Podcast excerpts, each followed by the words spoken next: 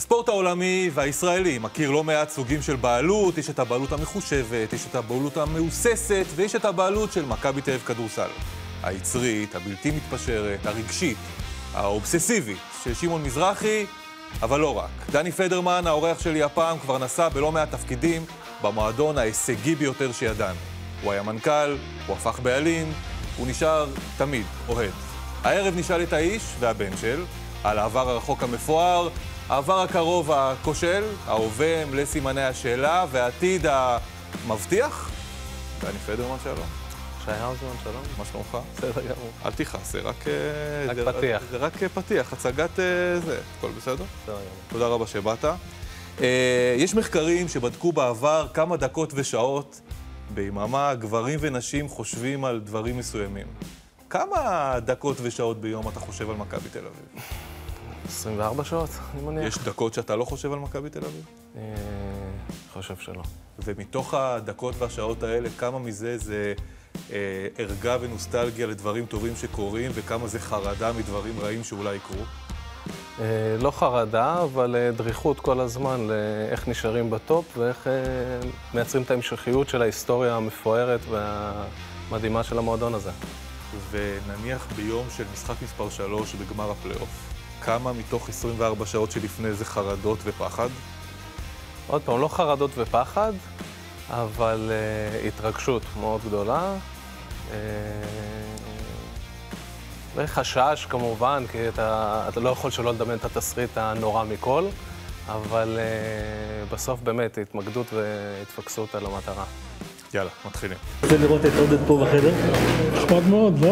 אני, אני מרגיש שזה הדבר הנכון, בזמן הנכון עבורי. גם הערב עודד קטש והשחקנים שלו לא מצליחים להשיג ניצחון חוץ. הפועל ירושלים מחזיקת גביע המדינה. אני מקבל את האנרגיות שלי מהשחקנים שלי ומהצוות שלי. הייתי שמח לקבל את זה מעוד כמה מקומות, אבל... אה, רזו בראון בורח עכשיו מבוסה, מרים את זה לניבו, יואו! סל ענק, מקום חמישי ביורוליג. אבל עם יד על הלב לא האמנתי, ש... לא האמנתי שזה יסתיים ככה בשנה הראשונה. גמר הפלייאוף של ליגת ווינר סל לעונת 22-23 יוצא לדרך, מכבי תל אביב מובילה בסדרת גמר הפלייאוף 1-0, הפועל תל אביב קורעת את מכבי תל אביב 112, 74 קיבלנו סטירה, כמו שאומרים, סטירה מצלצלת.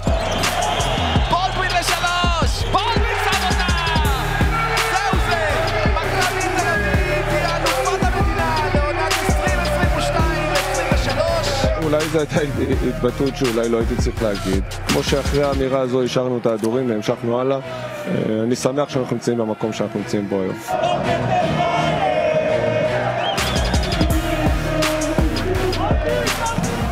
וזו הייתה העונה שהייתה, ככה ב-60 שניות וקצת.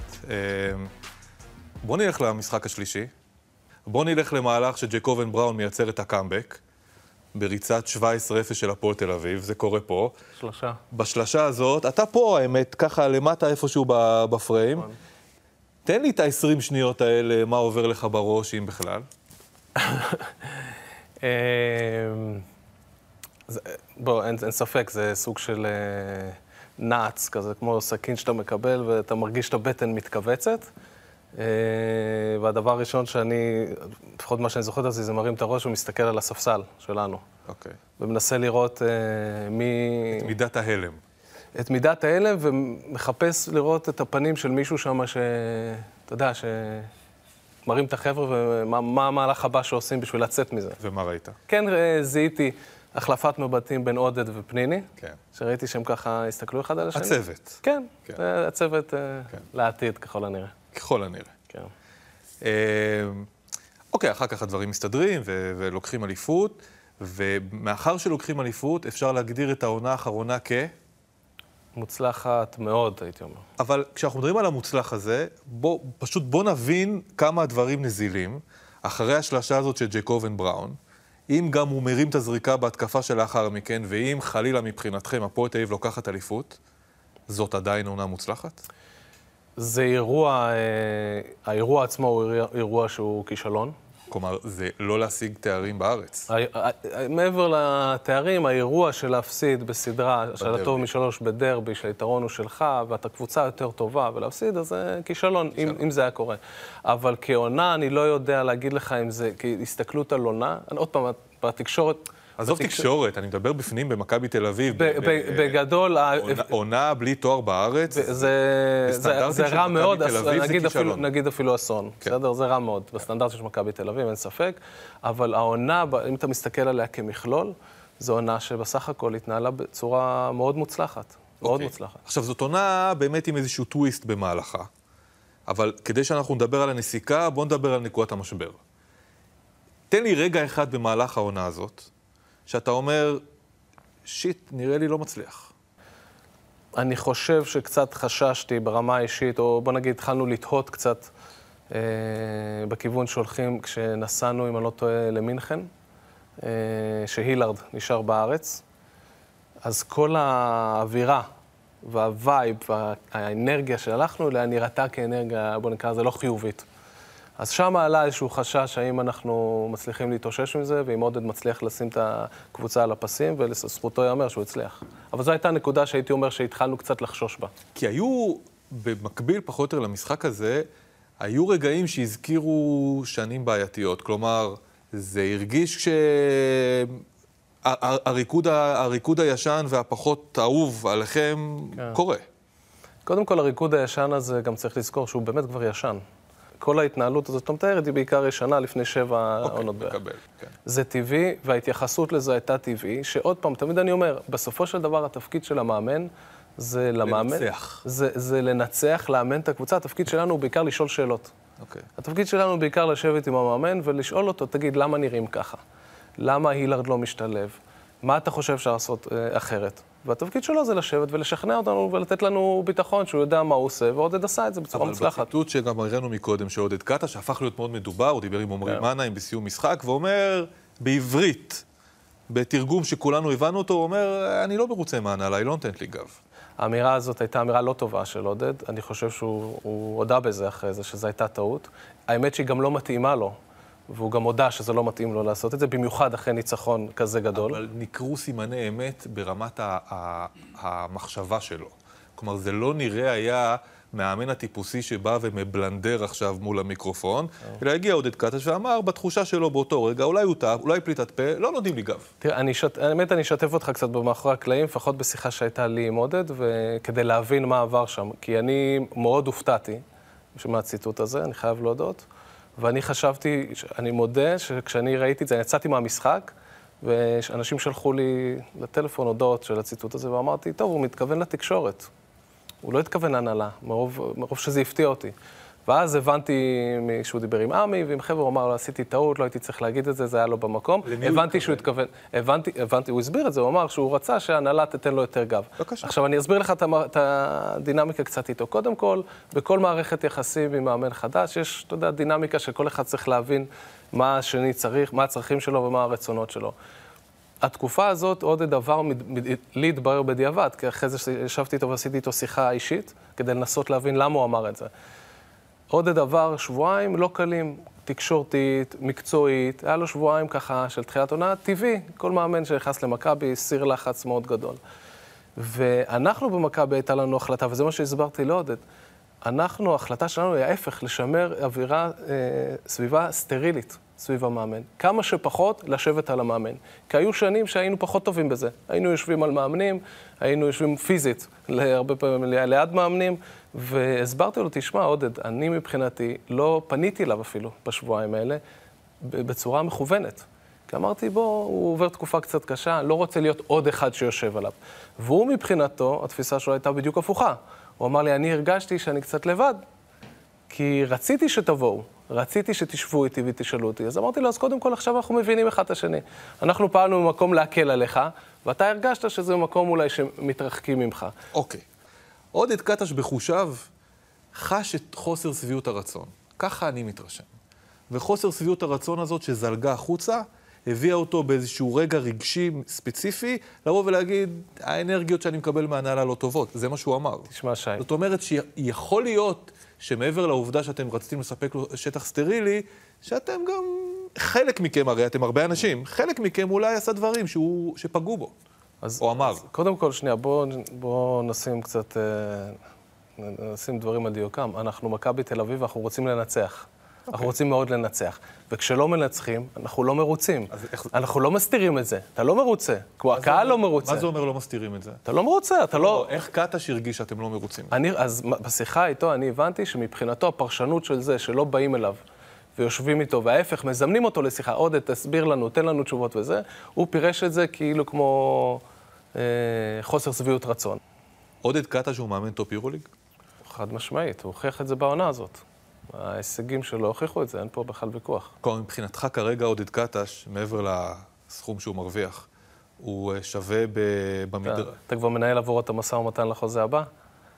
מתי החוזה הבא שלו, אגב? יש לו חוזה לעוד שנה. אז כמה זמן הוא יישאר במכבי תל אביב? אני מקווה שהרבה מאוד שנים. אז המשא ומתן הבא יהיה הרבה יותר קשה. אני מבין שאתה. עושה אותו כבר בשבילו, אבל בסדר. לא ידעתי שאני מקבל אוקיי. עמלה מעודד קטש, אבל, אבל עודד קטש היום מבחינתך זה צ'אבי פסקואל, זה פבלו לסו, הוא שם? אני לא יכול לעשות את ההשוואות האלה, כי אתה מדבר על חבר'ה שזכו ביורוליג, או שהגיעו לפיין פורים ביורוליג בצורה עקבית, אבל ב... אם כרגע יש את ההז... לצורך העניין, אם נגמר החוזה עם עודד קטש ושבי פסקואל בחוץ, לא, אין שום סיבה לא להמשיך עם עודד קטש. הוא הוכיח את עצמו כמאמן מאוד מוצלח במכבי בעונה הזאת, ובתקווה שתהיה גם המשכיות לזה להרבה שנים. שזה באמת, אה, זה דרך שנעשתה מתחילת העונה. כלומר, גם ברמת המחשבה הציבורית, אני חושב, אולי גם אצל כל מיני פרשנים, ואולי גם אה, בתוך המשפחה, בתוך אה, משפחת אה, מכבי תל אביב, שבאים ואומרים, אוקיי, וואלה, לא היינו סגורים עליו, אנחנו סגורים עליו.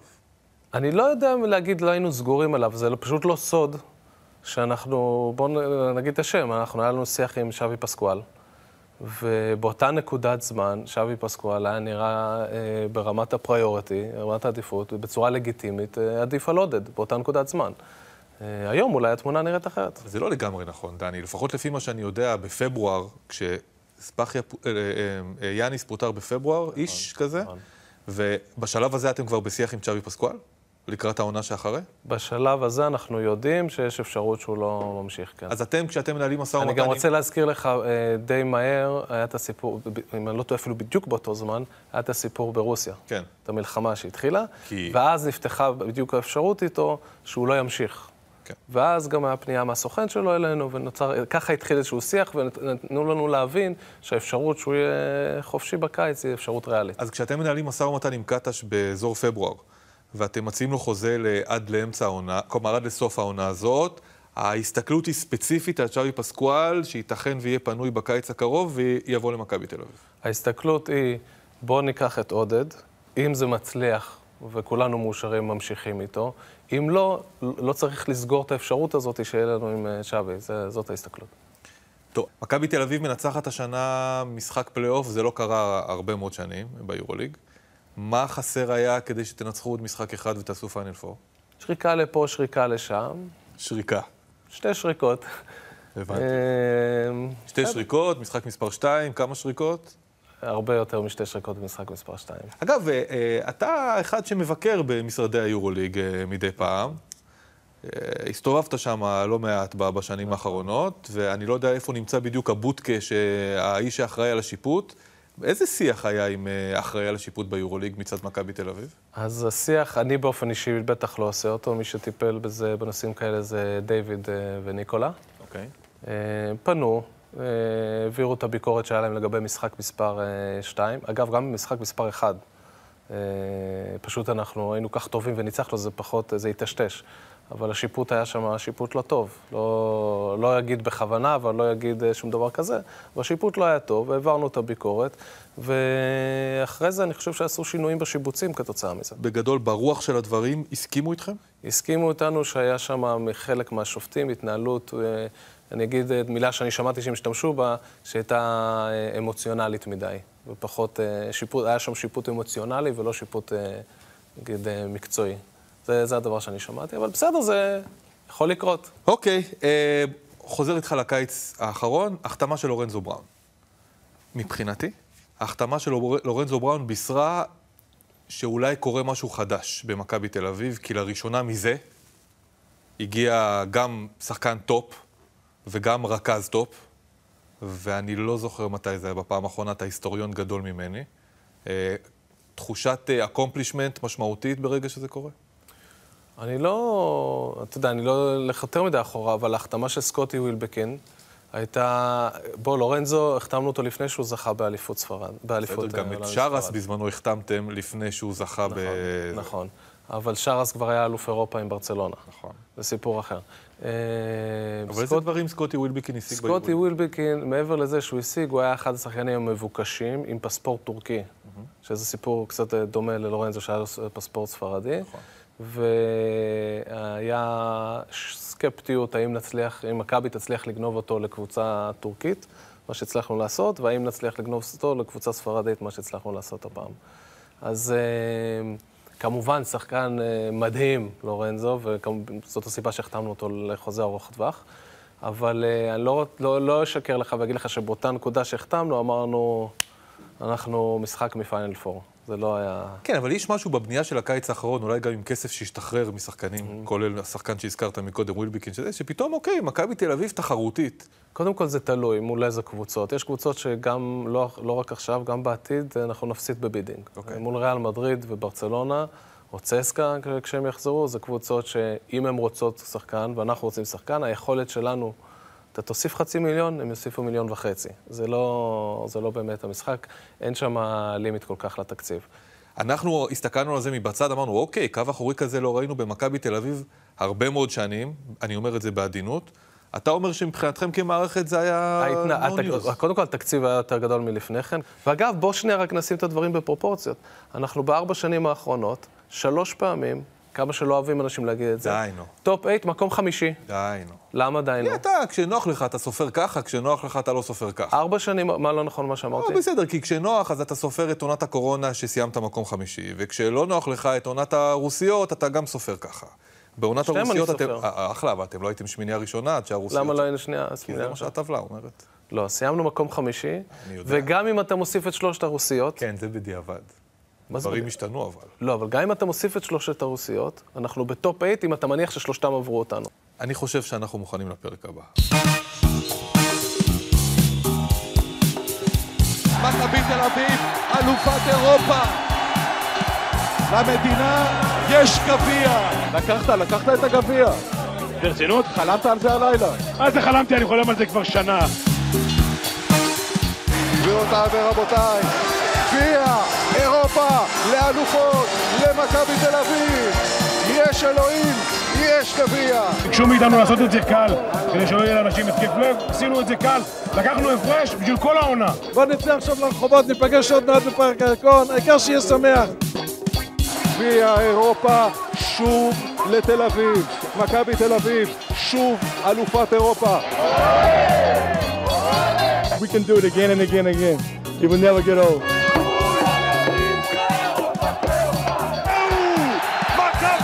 אלופת אירופה! תשע שנים אחרי דיוויד לאס אלוף אירופה! אין לי מילים, זה כל כך מרגש, זה... אין לי מילים, זה מה שיש לי להגיד לך, אין לי מילים. אה, בתקופה שלך, מי המאמן הכי גדול שאימן במכבי תל אביב? כמה אחורה אני יכול ללכת? אני יכול? ללכת, אני יכול ללכת לשושלת של שנות האלפיים? כן. אה, אוקיי. לא, זה פיני ודייוויד, אתה יודע, זה לא, זה כמו לבחור בין אמא ואבא, זה קשה. עדיין, אני ביקשתי המאמן הכי גדול, אתה יכול לבחור. בואו נעבור לשחקנים. שחקן הכי השח- גדול? השחקן הכי גדול? וואו. אני הייתי חסיד של... אה, אני שרס. חושב אני חושב שרס, למרות שקשה עם AP. כמובן ניקו. אה, מי הזמין לי בדיקת הסמים של סוני ווימס? ועדה? די, נו. התיישנו, נגמר, בוא נספר את הסיפור. יאללה, תתקדם. אה, זה לא וואדה. אנחנו לא יכולים לעשות בדיקת סמים, רק ועדה יכולה לעשות בדיקת סמים. אה, הבנתי, אוקיי. הרגע הכי גדול שלך במערכת במכבי תל אביב. נגיד זה. ברור. זה הרגע הכי גדול. בפער. אתה יודע, מדי פעם אני עוד רואה את המשחק הזה, אני די בטוח שאתם מפסידים אותו. אני עד היום לא מבין איך ניצחנו. אני גם רואה את המשחק ואני מפחד שזה ייגמר בהפסד.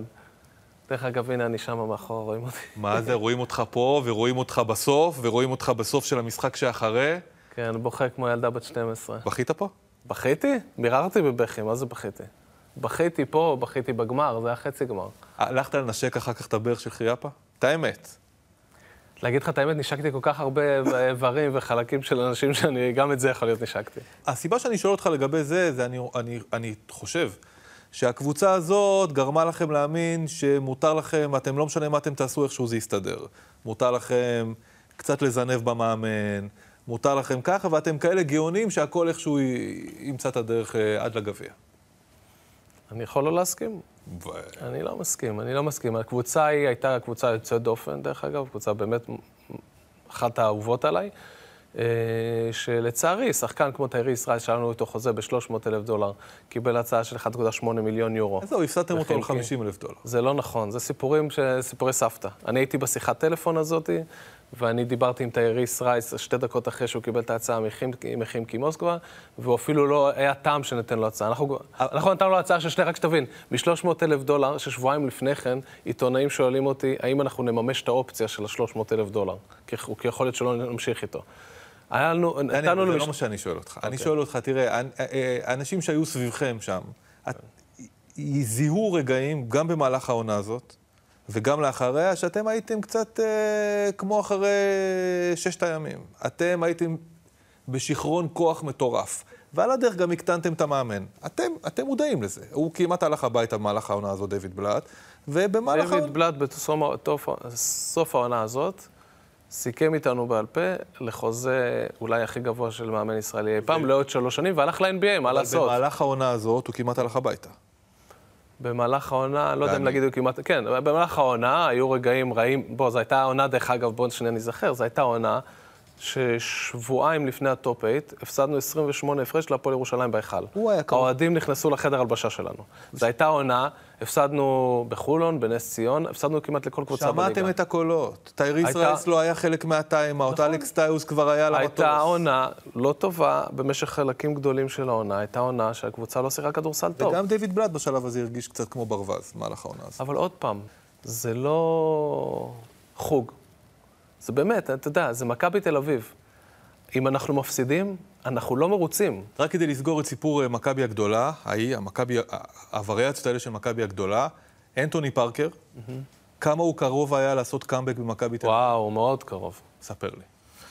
אנטוני פארקר, אם אני לא טועה, אה, זה היה בלוקאוט של ה-NBA, ואני פגשתי אותו בחוף הים בתל אביב, הוא היה עם אשתו והילד- והילדים, ופשוט דיברנו, קצת החלפנו כמה מילים, הלכתי הביתה, ואז התקשרתי לעמי ביטון. ואמרתי לו, עמי, תגיד, כמה זה יהיה משוגע אם הוא נחזיר אותו? הוא אמר לי, תן לי לעשות טלפון וזה, קבע איתו אצל עמי בדירה, באתי לעמי, אני חושב שזה היה אצל עמי בדירה, ישבנו ודיברנו, וחזרתי הביתה, דיברנו עם שמעון, עם אבא שלי, ושמנו לו הצעה. שמנו לו הצעה, הוא ביקש לחשוב עליה 24 שעות, חזר ואמר שהוא רוצה להשאיר את הזיכרונות שלו כמו שהם, והוא יעשה כנראה עונה אחרונה ב-NBA, או שהוא יפרוש. אז פארקר היה... סנטימטר. ושרס, כמה הוא היה קרוב לקאמבק כשחקן? שרס היה גם, לדעתי, לפחות פעם אחת, אם לא פעמיים, קרוב מאוד בחזרה. מה היה חסר?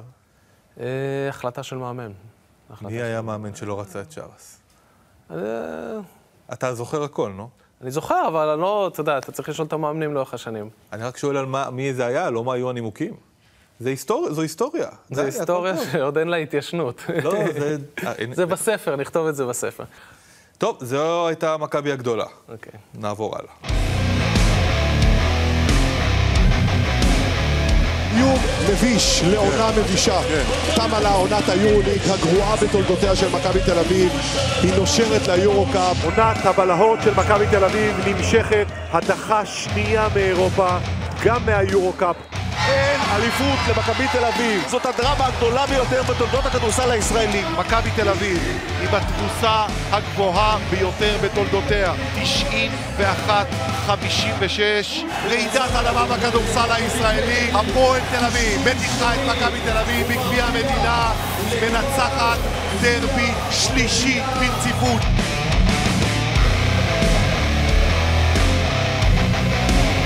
כמה שנים ממש רעות היו למכבי תל אביב? שנתיים וחצי, בין שנתיים לשלוש, הייתי אומר. גם פה אתה עושה טיפה הנחה.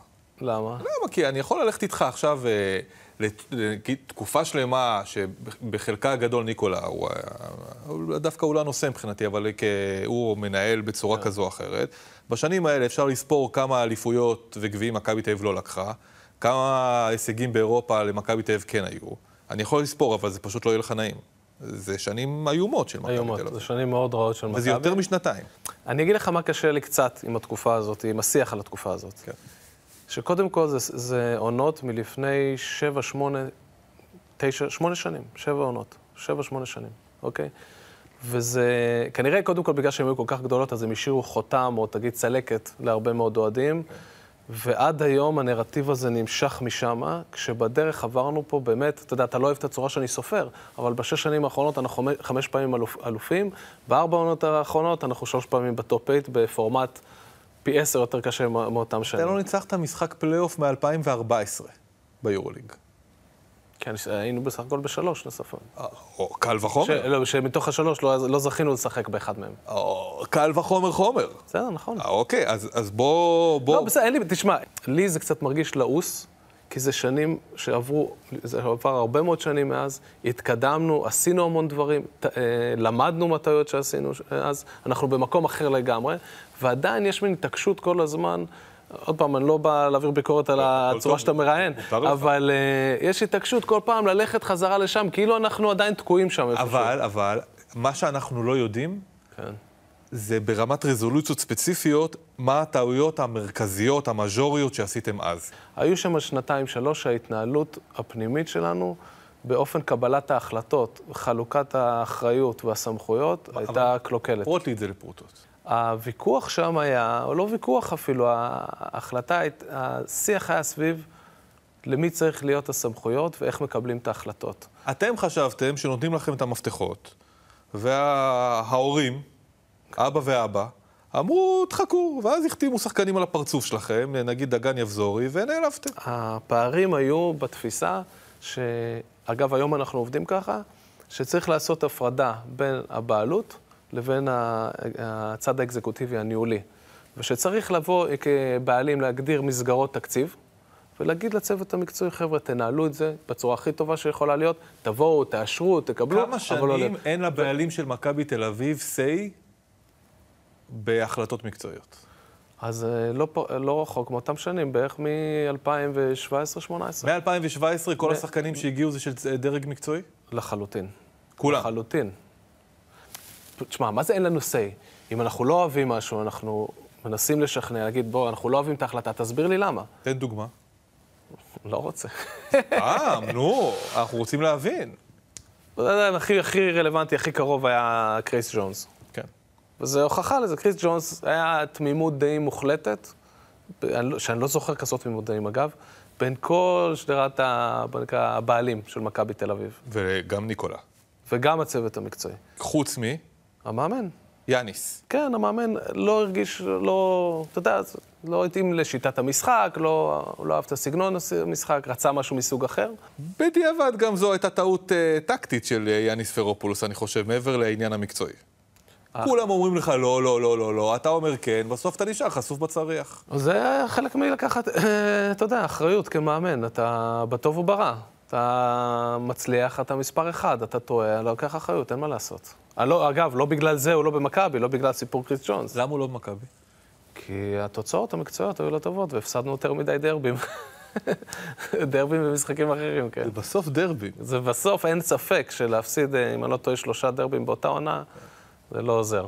בוא נדבר עליך. בבקשה. פחות מעניין, אבל לא כן. לא, זה דווקא מאוד מעניין. תגיד, מה התפקיד שלך במכבי תל אביב? היום אני בעיקר יושב מול היורוליג, בוועדות ביורוליג, קצת בדירקטוריון, בשיחות מול פיבה ודברים כאלה. אתה בא לאימונים? לא, מעט מאוד. כמה, אחת לכמה. זמן יש ישיבת הנהלה?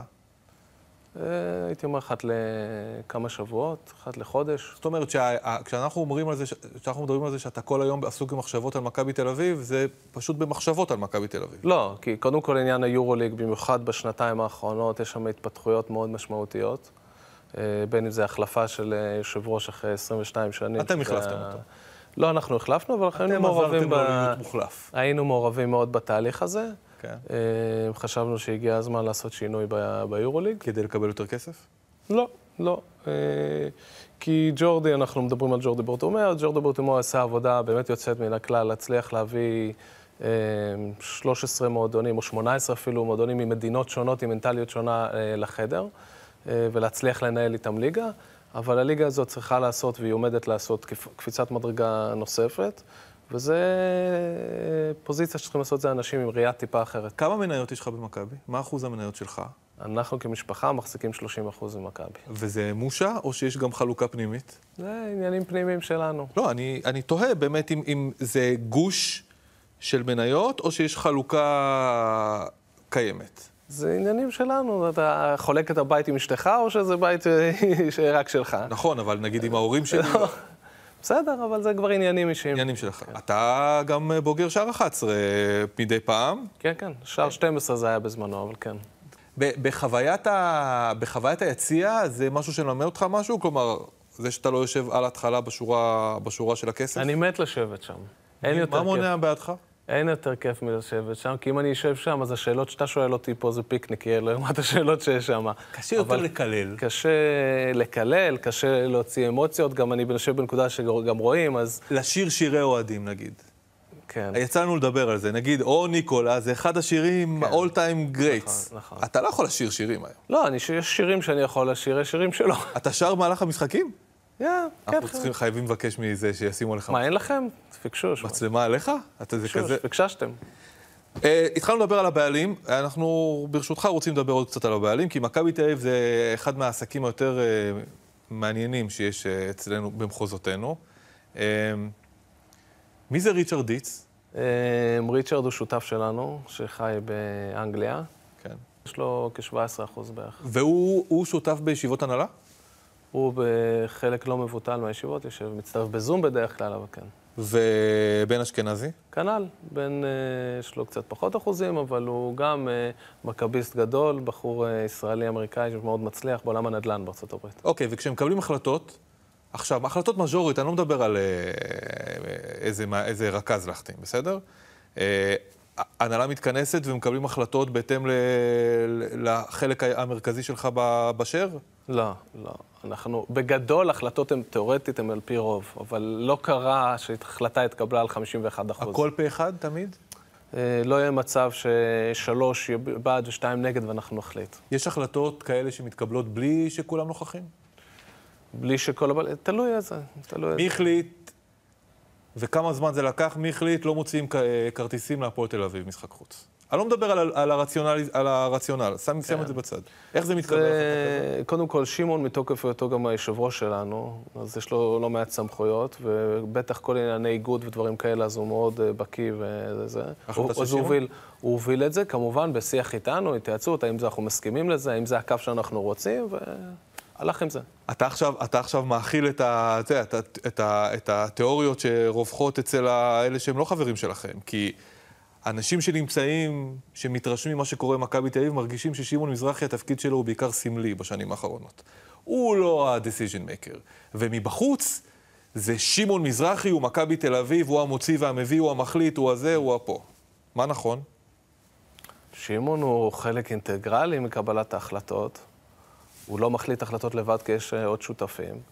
יש דברים שיש לו ערך אה, מוסף אה, אדיר בהם, בטח בנושאים כאלה. בנושאים של איגוד, זה, יש לו, זה הפורטה שלו. אני, אני אפתיע אותך, אני רוצה לשאול אותך על כסף. מה השווי של מכבי תל אביב? אני לא יכול להגיד לך מספר, אבל אני יכול להגיד לך מה שאנחנו רואים שנהוג בעולם הספורט. בעולם הספורט בדרך כלל נהוג לעשות מכפילים על המחזור. כן. של ה... זה לא לפי רווחים, כי... אוקיי, אז בואו נרשום. מה. המחזור? המחזור של מכבי תל אביב הוא מחזור מכובד. מכובד, ומה המכפיל? בואי נגיד את זה ככה, כן. ב-NBA היום, סתם בשביל שיח קצת כלכלי יותר, ב-NBA המועדונים נסחרים במכפילים של 10, לפי יש כאלה כבר 12, 8, זה על המחזור שלהם. אוקיי. מתי הפעם האחרונה שקיבלתם הצעה ל- למכור? אנחנו לא, אני עוד אף פעם לא נתקלתי במישהו שבא ואמר לי, תשמע, בוא, אנחנו רוצים לקנות את מכבי כמכלול. יש לא מעט מדי פעם, כל מיני כאלה שאומרים, תשמע, נורא היינו רוצים להחזיק 15 אחוז, 10 אחוז, להיות שותפים שלכם אה, ולהיות חלק מהסיפור. הזה. תגיד, דני, הרי פה זה סיפור משפחתי, סיפור משפחתי שהולך אחורה, זה לא דור אחד, כן? הולך אחורה אה, הרבה, קבלת ההחלטות, אני מניח גם הדברים האלה היא משול... מה זה אני מניח? אני בטוח. היא משולבת אה, לא רק דברים שכלתניים, אלא גם הרבה מאוד אמוציות. כן. יש סיטואציה שבה מגיע איזה טייקון סעודי או whatever, לאו דווקא סעודי, אומר לכם, חבר'ה, אני שם לכם מה שאתם רוצים כפול עשר, ואתם מוכרים את הקבוצה? בהחלט שקיימת סיטואציה כזאת. אם, אם דבר כזה קורה, ואנחנו מזהים שזה מישהו שיכול לעשות טוב למכבי תל אביב, אה, ויכול לקחת את מכבי תל אביב ולעשות עבודה יותר טובה ממה שאנחנו עושים, במשך לא שנה או שנתיים, אלא במשך 20 ו-30 שנה, כי זה הסוד של מכבי. הסוד של מכבי זה לא לבוא ולזרוק חמישה או עשרה או חמש עשרה מיליון דולר השנה. הסוד של מכבי תל אביב זה להישאר בטופ במשך 50 שנה כבר. ואם יש מישהו שידע לעשות את זה בצורה יותר טובה, בטח שאפשר אני. אני, שואל, אני שואל ספציפית, בטח. אתה יודע, אה, לא מזמן ראינו מסיבת עיתונאים של אה, מתן אדלסון, הבעלים החדש של אה, הפועל ירושלים, שאני לא יודע מה הונו האישי, אבל בואו נתייחס למשפחת אדלסון כמפלצת.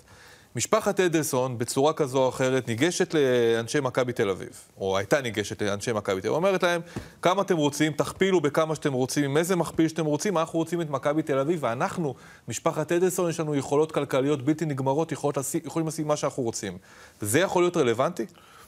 יכול היה להיות, לא היה שיח כזה. אני חושב שאני לא, אתה יודע, אני לא רוצה... אני מכיר את מתן, אבל לא מספיק טוב בשביל להגיד לך אם הוא בנ- בנ- בבפנים שלו מכביסט או לא. הוא אמר אם- שהוא ראה את הפועל ירושלים לראשונה, שנה שעברה. הוא לא... אוקיי. הוא לא... אז, אה, אז, אז אני יכול להגיד לך שאם היינו מוכרים את מכבי, היה מאוד חשוב לנו לדעת מי הבן אדם ולדעת שהוא מחובר לדבר הזה, גם מעבר בסוף- לכסף. אבל בסוף לכסף. זה החלום הרי. זה החלום. החלום הוא באיזשהו מקום להיפטר מהעול הזה, על הדרך לחתוך אה, נזקים והפסדים שעשיתם לאורך שנים, ולחזור ליציאה. ולקלל את הבעלים החדש. אה, להגיד לך שזה החלום שלי? אני לא יודע להגיד לך שזה החלום שלי. אני מאוד אוהב את מכבי תל אביב. אני מאוד אוהב, אתה יודע, זה understatement. אני נושם את מכבי תל אביב. אני גדלתי בתוך מכבי תל אביב. אני שיחקתי במכבי תל אביב. וגם שיחקת אני- בהפועל תל אביב.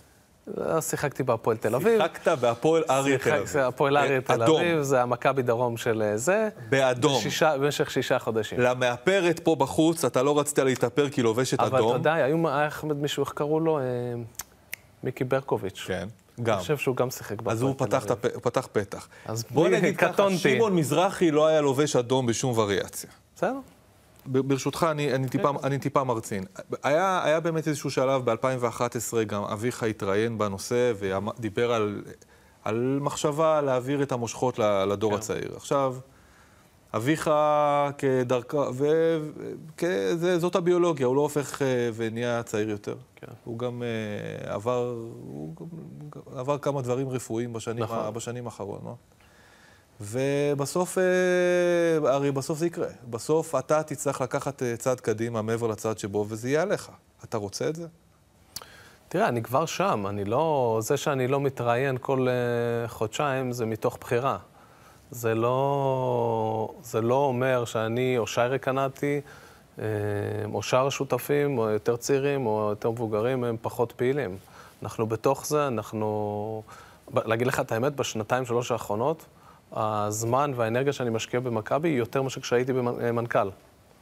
אוקיי. אה, אני רוצה, לפני שאני מעביר אותך לקטע הבא, אני, רוצ- אני רוצה לדבר על, מה, על למה אני מעביר אותך בקטע הבא, כי, אתה יודע, בהכנה לתוכנית, ניסיתי לחשוב על איך, אה, ב- ביחד עם העורך שלי, איך, איך באמת עוברת, עובדת חברה משפחתית כזאת. משפ... חברה משפחתית שמקבלת החלטות עצומות. שתי חברות, כלומר, שני גופים, שתי משפחות שנמצאות כאן, עם כל מה שכרוך בפנים, ואני רוצה לדבר איתך על אה, אלמנטים משפחתיים שהם חלק בלתי נפרד מקבלת ההחלטות, אז אני מעביר אותך לקטע הבא, ברשותך. מכבי ואני הולכים ביחד באמת אה, לאורך כל המסלול של כל החיים, עד אה, הרגע שאני מוצא את עצמי יושב ליד אלי, וביחד מנהלים ביחד את הדבר הזה שמלווה אותי באמת מהיום שאני זוכר את עצמי.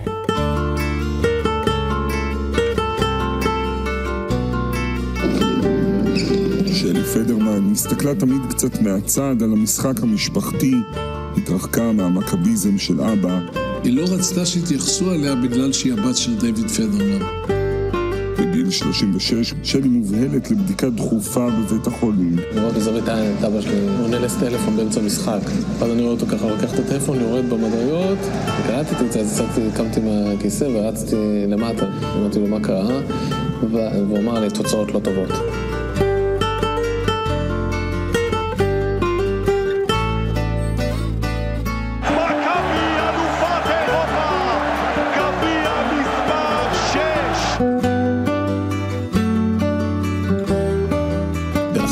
הגביע, זה קצת אה, הכניס דברים לפרופורציות.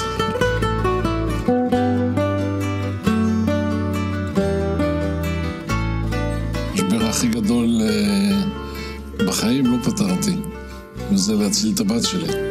גם היה אחת הסיבות שהחלטתי שזה, שאני עוזב את התפקיד בסופו של דבר.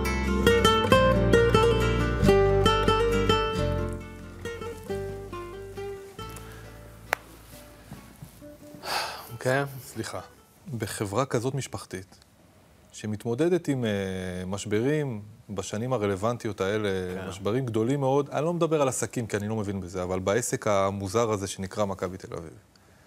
ומתמודדת עם uh, המשבר הכי גדול שמשפחה יודעת לייצר. א- א- איך זה עובד? איך עושים את זה? איך עושים מה? את השילוב... אה, איך מתמודדים? אה, אין לזה מתכון, אין לזה הכנה, אין לזה... אין שום דבר שיכול להכין אותך לזה בעצם. אתה גם תמיד, אתה יודע, כולנו בעצם חיים עם הכחשה כזאת שאנחנו בסוף הולכים מפה, כן? זה כאילו, כאילו לא קורה. אבל אתה בטח ובטח לא מצפה שזה יקרה בגיל כל כך צעיר, למישהו כל כך קרוב. אין לי, אתה יודע, מילים חכמות או עצה טובה לתת למישהו שחס ושלום מת, מתמודד עם דברים כאלה בעצמו היום. זה... אומרים שהזמן עוזר, ולא באמת. לא באמת. בשנים האלה, אתם חוטפים ביקורת, לפעמים ארסית ואולי אפילו מרושעת, ומדבר איתך מישהו מה, מהצד הארסי והמרושע לעיתים. פעם לא בכוונה אולי, אבל ככה לפעמים זה יצא.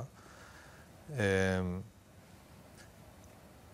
פרופורציות זה רלוונטי לדברים האלה? כלומר, אתה אומר, אוקיי, יש לי דאגות יותר גדולות, אה, אחותי, אחותי גוססת, אז, אז זה לא מטריד אותי עכשיו שכותבים שאני מנהל גרוע. תראה, זה אחת הסיבות שאני... אחותי נפטרה ב-7 לדצמבר 2014, וזה אחת הסיבות שאני, את העונה שלאחר מכן, שהתחילה ב-2015, כבר לא... לא היית מנכ"ל. לא הייתי מנכ"ל. אני פשוט לא יכולתי לשאת את זה. כי קודם כל, זו הסתיימה אה, עונה לא טובה, אה, והכותרות היו ארסיות, באמת. היו... הייתה תקופה מאוד קשה. חלקם זה, אתה יודע, זכינו בהם ביושר, כי עשינו החלטות לא טובות מקצועיות, אבל ה... זה היה נראה לי כל כך... זה היה... הרגשתי שאני חי בעולם מטורף. זה היה נראה לי מטורף. אמרתי, אנחנו מתמודדים עם משהו שהוא... אתה יודע, אין, באמת, אין הורה שקובר את, ההורים, את הילדים שלו, זה, זה באמת, זה, זה מעוות. ובמקביל לזה, אתה, אתה יודע, דני, ניקולה, אבי אבן, זה, זה פוטרו, שילכו, כל מיני, אתה יודע, דברים של, לא רוצה ספציפית, אבל זכור לי, כמו משפטים של פיני גרשון מתראיין, ואתה יודע, אומר דברים כמו, כולם צריכים לעוף משם, כל הבעלים, חוץ מעמי ביטון, היחידי שצריך להישאר, כל מיני משפטים שאתה יודע, שאתה אתה אומר, סלח, כאילו, what the fuck, כאילו... כן, אבל זה לא, כלומר, זה לא שיש את היכולת לבוא ולהגיד, אני, אנחנו מכירים. כן.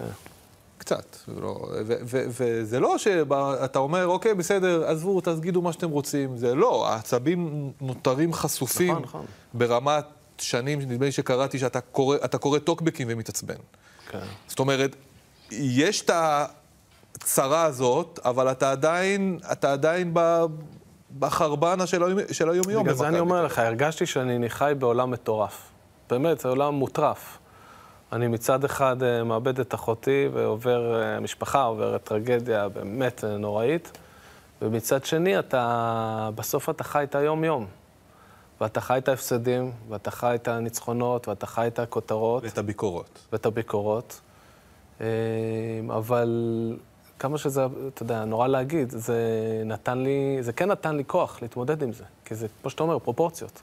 ואיך, אה, דיברנו מקודם על אה, אבא שהוא פותר משברים ויודע כן. זה, ושמענו גם את הקטע במעבר, שזה הדבר היחידי שהוא לא הצליח לפתור. כן. זה, זה משהו שנסדק גם תראה, אני לא חושב שבאמת אפשר להתאושש מדבר כזה. אני לא מאמין בזה, אני... אתה פשוט, אה, אין לך ברירה אלא להמשיך אה, את החיים. קודם כל, יש לך עוד ילדים, יש אה, נכדים, יש לה, לאחותי נשארה בת בחיים מקסימה. אז אתה יודע, אתה חייב, חייב להמשיך. אנחנו נמשיך ברשותך למשהו אחר. תודה. מכבי תל אביב הציגה את המסקנות שלה לעונה הבאה, והן מרחיקות לכת. הצהובים הכריזו שהם יבנו שתי קבוצות שונות, אחת לאירופה, השנייה למסגרות המקומיות, כל זה, לטענתם, כדי להתמודד עם החוקים המקבילים של מנהלת הליגה. דירקטוריון מנהלת הליגה החליט הערב על אה, חזרת הפיינל פור. כל קבוצה תהיה מחויבת לשחק בחוק הרוסי, תוכל לכלול בסגל חמישה זרים. This club success to, to play under Israeli rules uh, created only to weaken the Maccabi. משנת 1985 קם עם האמת לעזוב את ליגת הכדורסל. אין פה צעד משום התרסה, איום או חס ושלום משהו נגטיבי. ארבעה חודשים וחצי אחרי, והצהובים חזרו בהם מההחלטה. הקבוצה מתכוונת לעזוב את ליגת העל באופן רשמי, אם וכאשר היורוליג ישוב לפעילות. מי שחושב שאפשר לפתח כדורסל ולשחק נגד נס ציונה, אז צריך להבין שככה לא מפתחים כדורסל. אמירה מתנשאת, מזלזלת, ועל זה אנחנו לא יכולים לעבור בשתיקה. מכבי תל אביב אומרת, לא מעניין אותי הכדורסל הישראלי, לא מעניינת אותי מדינת ישראל. זה ליגה פרטית, ואנחנו מביאים את מי שאנחנו חושבים שמגיע לו. יכול להיות שבעוד עשר שנים הפועל ירושלים תהיה שם. נכון לרגע זה, זה המצב. לא לעניין, לא במקום, אבל גם לא, לא מפתיע אותי, זה סוג של, של יהירות שקיימת שם uh, תמיד. תגיד, למה שונאים אתכם? קודם כל, בעיקר ניצחנו. כן. אז uh, במשך uh, הרבה מאוד שנים, בצורה רציפה, וזה מייצר uh, אנטגוניזם לחלק מהאנשים. אני יכול להבין את זה. אני, אם הייתי אוהד קבוצה uh, שמתחרה מול קבוצה ש-23 שנה ברציפות לוקחת האליפות, הייתי מתוסכל. כן, אבל אני שואל מעבר לזה, זה, זה מובן מאליו, אני חושב שגם היריבים הכי גדולים שלכם יגידו את זה, אבל השאלה היא מעבר לזה, בדרך, בדברים שאתם אומרים, בדרך שבה אתם מתנהלים, אתם גם הרווחתם אולי ביושר חלק מהשנאה הזאת. לא שנאה, אנטגוניזם. אנחנו לא חפים מטעויות, ואם יש משהו שאני יכול להגיד לך שאני חושב שאנחנו צריכים להשתפר בו, זה ההידברות שלנו לתקשורת וההידברות שלנו, יותר נכון, ההידברות כלפי האוהדים שלנו, לקהל אוהדים, אוהדי הספורט, דרך התקשורת. או, אנחנו לא טובים בזה. או, אז אנחנו, הנה, דוגמה, הנה דוגמה. אנחנו אולי טובים בכדורסל, בזה אנחנו קצת פחות טובים. הנה דוגמה, ראינו אותה הרגע, מכבי ב', מכבי כן. המפוצלת. זה חתיכת פיאסקו עצום שלכם. אולי מקצועי, אולי ניהולי, אולי יחצני, אולי לא יודע מה, אבל אתם באתם, סיפרתם לכל העולם על המהלך, ה... המהלך מבחינתכם המבריק שאתם עושים, ויצאתם פיתה. קודם כל, אני אתאר לך את הסיטואציה בחדר אצלנו. טוב. אנחנו יושבים, חבורה של אנשים שאכפת להם ממכבי, ושנה אחרי שנה חוטפים חוקים והצבעות והחלטות במינהלת, שכל מטרתן זה להקשות עלינו. בכוונה. כן, חד משמעית, אין, בכלל אין סיוט. כל המטרה שלהם זה להנמיך את הסל כדי להקל על האחרים, במקום שהאחרות יצליחו לקלוע על הסל יותר גבוה. אבל גם זה... לכם יש כל מיני מהלכים, פתאום אתם דאגתם שיישארו עשרה זרים ולא שמונה זרים, הרי זה אתם. בסדר, אבל זה לא בשביל לפגוע במישהו אחר. בשביל לעזור לכם. בסדר, כל אחד ש... הכל טוב. שכל אחד, זה בדיוק... כשאתם עוזרים לכם, אתם מחלישים את החלשים. אז זה בדיוק הטעות. זה בדיוק. כל אחד צריך לדאוג לחזק את עצמו. הפועל ירושלים מחזקת את עצמה עכשיו? מחזקת. הפועל תל אביב חיזקה את עצמה בשנה האחרונה? מחזקת. הם לא צריכים לדאוג להחליש אותנו בשביל להצליח להתחרות איתנו. ובמשך הרבה מאוד שנים, כל החוקים שעברו פה היו חוקים, בין אם זה חוק רוסי ובין אם זה פיינל פור. זה עזר לליגה? בעיניי לא. אוקיי. כי הנה עובדה עכשיו, כן. בוא תסתכל בשלוש-ארבע שנים שהרבה מהחוקים האלה... עדיין יש חצי חוק רוסי. אבל הרבה מהחוקים האלה לא קיימים. כשאתם הודעתם על מכבי המפוצלת, כן. אתם עשיתם את זה בשביל להביא לשינוי חוקים, ולכן ההודעה הזאת הייתה הצלחה? אנחנו שואל, עשינו את זה... אולי זה היה הכל תכננתי אנחנו מראש. עשינו את זה מתוך, ההפך, עשינו את זה מתוך אמונה שאין עם מי לדבר. אחרי ניסיונות, אחרי שנים שאנחנו מבינים שההצבעות הן אחת מול 11 כן. במינהלת. עכשיו, ברגע שבא הצד השני ואומר לך, רגע, יש עם מי לדבר, אז מה אתה רוצה, שאני אגיד לו, לא מעניין אותי, אני דופק את הראש בקיר ואני הולך עם התוכנית שלי? במקום לברך על זה ולהגיד, אוקיי, טוב דני, שירדתם אז- מזה. אז בבקשה, מכבי- מכבי המפוצלת, זה היה מהלך נכון של מכבי תל אביב? כן, חד משמעית. אוקיי. אה, סוגיית הכרטיסים עכשיו בדרבי, זה היה מהלך נכון של מכבי תל אביב? בעיניי כן. העניין של הקורונה, זה היה מהלך נכון של... בעיניי כן. בקיצור, אז השתכנעתי, אתם עשיתם הכל טוב. לא, אנחנו לא דיבררנו, לא הסברנו את זה דיברנו. נכון. לא תקשרנו את זה נכון, אני מסכים. אוקיי. אתה רוצה ללכת על התקופה, על זה של הקורונה? בוא תחשוב שנייה מה אמרנו. באנו והתרענו, ובא שמעון ואמר את זה בישיבת דירקטוריון של המינהלת, חברים, אנחנו עוד שבוע, היורוליג מודיע אם חוזרים או לא. עכשיו, עם כל הכבוד לכם, אנחנו בטופ 8 יורוליג. אבל מה היה עם חומסקי וגיא הראל? אז חומסקי, ב... היום אולי זה קצת פחות רלוונטי, אבל חומסקי, לילה לפני אותה ישיבה, שוחח איתי. זה אולי מהפעמים הבודדות שהיה בינינו תקשורת. ואמרתי לו, הוא אמר לי, דני, אנחנו צריכים לעבוד ביחד, בוא נשנה, בוא נחזיר את הליגה בזה. אז אמרתי לו, תשמע, חומסקי, תן לי לדבר עם החבר'ה אצלנו ולראות מה קורה, כי יש את העניין של היורוליג. חזרתי, ואמרתי לו מראש, אמרתי לו, אנחנו עלולים למצוא את עצמנו במצב שהיורוליג יחזור, ולא נוכל לשחק בשניהם, נצטרך לבחור, ועם כל הכבוד, אנחנו נבחר top 8 של היורוליג. לא היינו שם לא מעט שנים, וזו הזדמנות, אנחנו מקום חמישי ביורוליג. בבוקר לפני, יש לי את ה-SMS הזה עד היום, בעשרה לעשר, כשהיה פגישה בעשר בבוקר, שלחתי לו, דיברתי עם השותפים, אנחנו לא נוכל לתמוך בהצעה להחזיר את הליגה, כי אם אנחנו נתמוך ולמחרת, או עוד שבוע, אנחנו נבוא ונגיד שאנחנו הולכים ליורוליג, אנחנו נצא שקרנים. נו. ולכן שמעון בא לפגישה הזאת ונמנע. יצאו מהפגישה הזאת, כמובן עשו ספין, אמרו שקרנים, עקרבים וזה, הכל היה ידוע מראש. אז, אז הם לא אמרו, אז הם לא אמרו אמת. הם לא הציגו את האמת כמו שהיא הייתה, או כמו שנאמר להם. אנחנו טעינו בזה שאנחנו אולי לא יצאנו והסברנו את זה בצורה מלאה לאוהדים שלנו. אוקיי, אז חומסקי וגיא הראל כבר לא נמצאים בהפועל ירושלים, אבל חומסקי, לפחות הוא דיבר כמה פעמים על העובדה שמכבי תל אביב, גם אורי אלון לדעתי דיבר על זה, חסמה את האפשרות לייצר נציגה שנייה ביורוליג. אוקיי.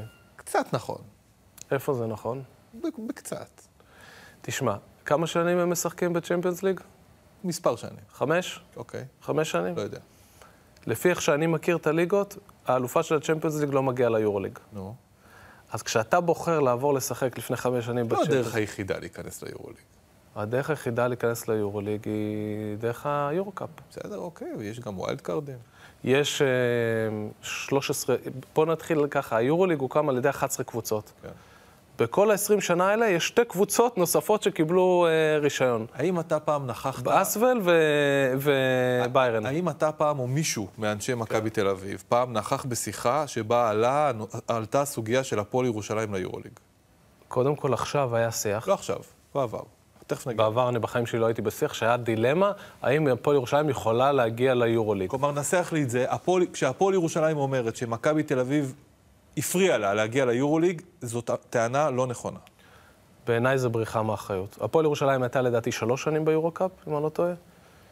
לדעתי, אל תתפוס, צריך לבדוק את זה, פעמיים לא עברה את השלב הבתים הראשון. אוקיי? פעם אחת אולי הגיעה לטופ 16. אם הייתה מגיעה לגמר היורו- היורו-קאפ, היא הייתה ביורוליג. אבל אני שואל אותך, דני. כן. היה ועכשיו מונחת על השולחן אפשרות שהפועל ירושלים או הפועל תל אביב, שכן נמצאת ביורו-קאפ, יקבלו איזה פרי פס באיזושהי הגדלה פוטנציאלית של הליגה, שזה גם על השולחן. אנחנו לא נמנע את זה, אבל אני אשאל אותך... אתם תתמכו בזה? אני אתמוך בזה, אבל אני אשאל אותך שאלה אחרת. יש היום 18 קבוצות ביורו-קאפ. אולי יהיו ביורוליג. 20. עכשיו, שנייה, השנה יש 18 קבוצות. איזה מה-18 או ה-19 או ה-20 קבוצות האלה, כשיש 18 מקומות, צריכות לא להיות כרגע ביורוליג, והפועל ירושלים אתה יודע מה, אני- אפילו יש לי כמה רעיונות לענות לך בעניין הזה, אבל זה באמת לא הנקודה. השאלה אם מכבי תל אביב מבחינתה זה אינטרס שתהיה קבוצה ישראלית שנייה ביורוליג, הפועל ירושלים או הפועל תל אביב? אין לי אינטרס לא כלכלי, ולא, אתה יכול להגיד, יש לי אינטרס כישראלי, שיהיה עוד עניין. אבל גם צריך להבין את זה, תשמע. היורוליג, כל הפורמט, כל העסק הזה בנוי על פרויקטים ארוכי טווח. זה בדיוק הקונספט. יש עכשיו פרויקט ארוך טווח בהפועל ירושלים. אז קודם כל, פרויקט טווח. הפרויקט טווח הזה הוא בן שבועיים. בסדר. בסוף יושבים ביורוליג אנשים, וצריכים להסתכל על הפרויקטים, ויצטרכו להגיד, פרטיזן בלגרד או הפועל ירושלים. אה, קבוצה מפריז או הפועל תל אביב. אוקיי. קבוצה מוולנסיה או קבוצה, או בני הרצליה. ואז זה- מכבי תל אביב תגיד, אנחנו מעדיפים את הפועל ירושלים על ולנסיה. אנחנו נגיד את התשובה הכי עניינית שטובה קודם כל ליורוליג, כי זו המחויבות שלנו כבעלי מניות של היורוליג. להגיד לך שזה יעשה רע שיהיה קבוצה ישראלית נוספת? ברור שלא. ברור שלמדינת ישראל אגב, גם ולספורט שמעון הישראלי חושב זה טוב. כמוך? כן, ברור, ש... ברור שזה לכדורסל הישראלי, זה דבר טוב. להגיד לך שזה תהליך של אה, אה, בואו תביאו לירושלים להיכנס, זה לא עובד ככה. אתה לא תאמין. מה, סיימנו? שאלות סיום. בסדר, עכשיו עוד פעם, זה... על סוני ווימס כבר שאלתי. קבוצה אהובה בכדורגל? מכבי תל אביב. מחוץ לישראל? וואו. אה, וואו, איזו שאלה. כי פשוט חייתי בלונדון ועדתי הרבה בקבוצות. אני אז, יודע, אה, אז זה צריך להיות אה, אני צ'לסי, טוטנאם, משהו. אז אני אפתיע. אותך, היה לי תקופה שהייתי בווסטהאם בכלל, בגלל יוסי. אוקיי. אה, אז הייתי הולך למשחקים שלהם. אה, ליברפול בתור ילד, אין לי קבוצה אחת שאני יכול להגיד לך. מה דעתך אה, על ההחלטה לפטר את קרנקה? אה, לא בעולמות שלי. רפורמה או מהפכה משפטית? מה נכון להגיד? רפורמה או מהפכה משפטית? רפורמה משפטית או מהפכה משפטית? בוא'נה, אתה... מה, זה- אתה אזרח ישראלי, אתה, יש לך דעות. לא צריך להתחבר. אה, מהפכה משפטית, הייתי אומר. אה, מי יאמן את מכבי תל אביב בעונת 24-25? ניחוש. זה, אף אחד לא רואה, אבל זה מוקלט. מכבי תל אביב כדורסל? כדורסל. עודד קטש בתקווה. אה, האמת שדי זה, אה, רמזת, אבל תוכל לספר לי מי הצבעת בבחירות האחרונות? כולם נשאלים את זה. מי הצבעת בבחירות האחרונות? להגיד לך את האמת, כן. הכי אמיתי, אני מנסה להיזכר, כי היה כל כך הרבה סבבים, אני כבר לא זוכר מה היה באחרון. באחד האחרונים. אבל אני חושב שבאחרון אני הצבעתי לבני גנץ, אם אני לא טועה. ביידן או טראמפ? ביידן או טראמפ?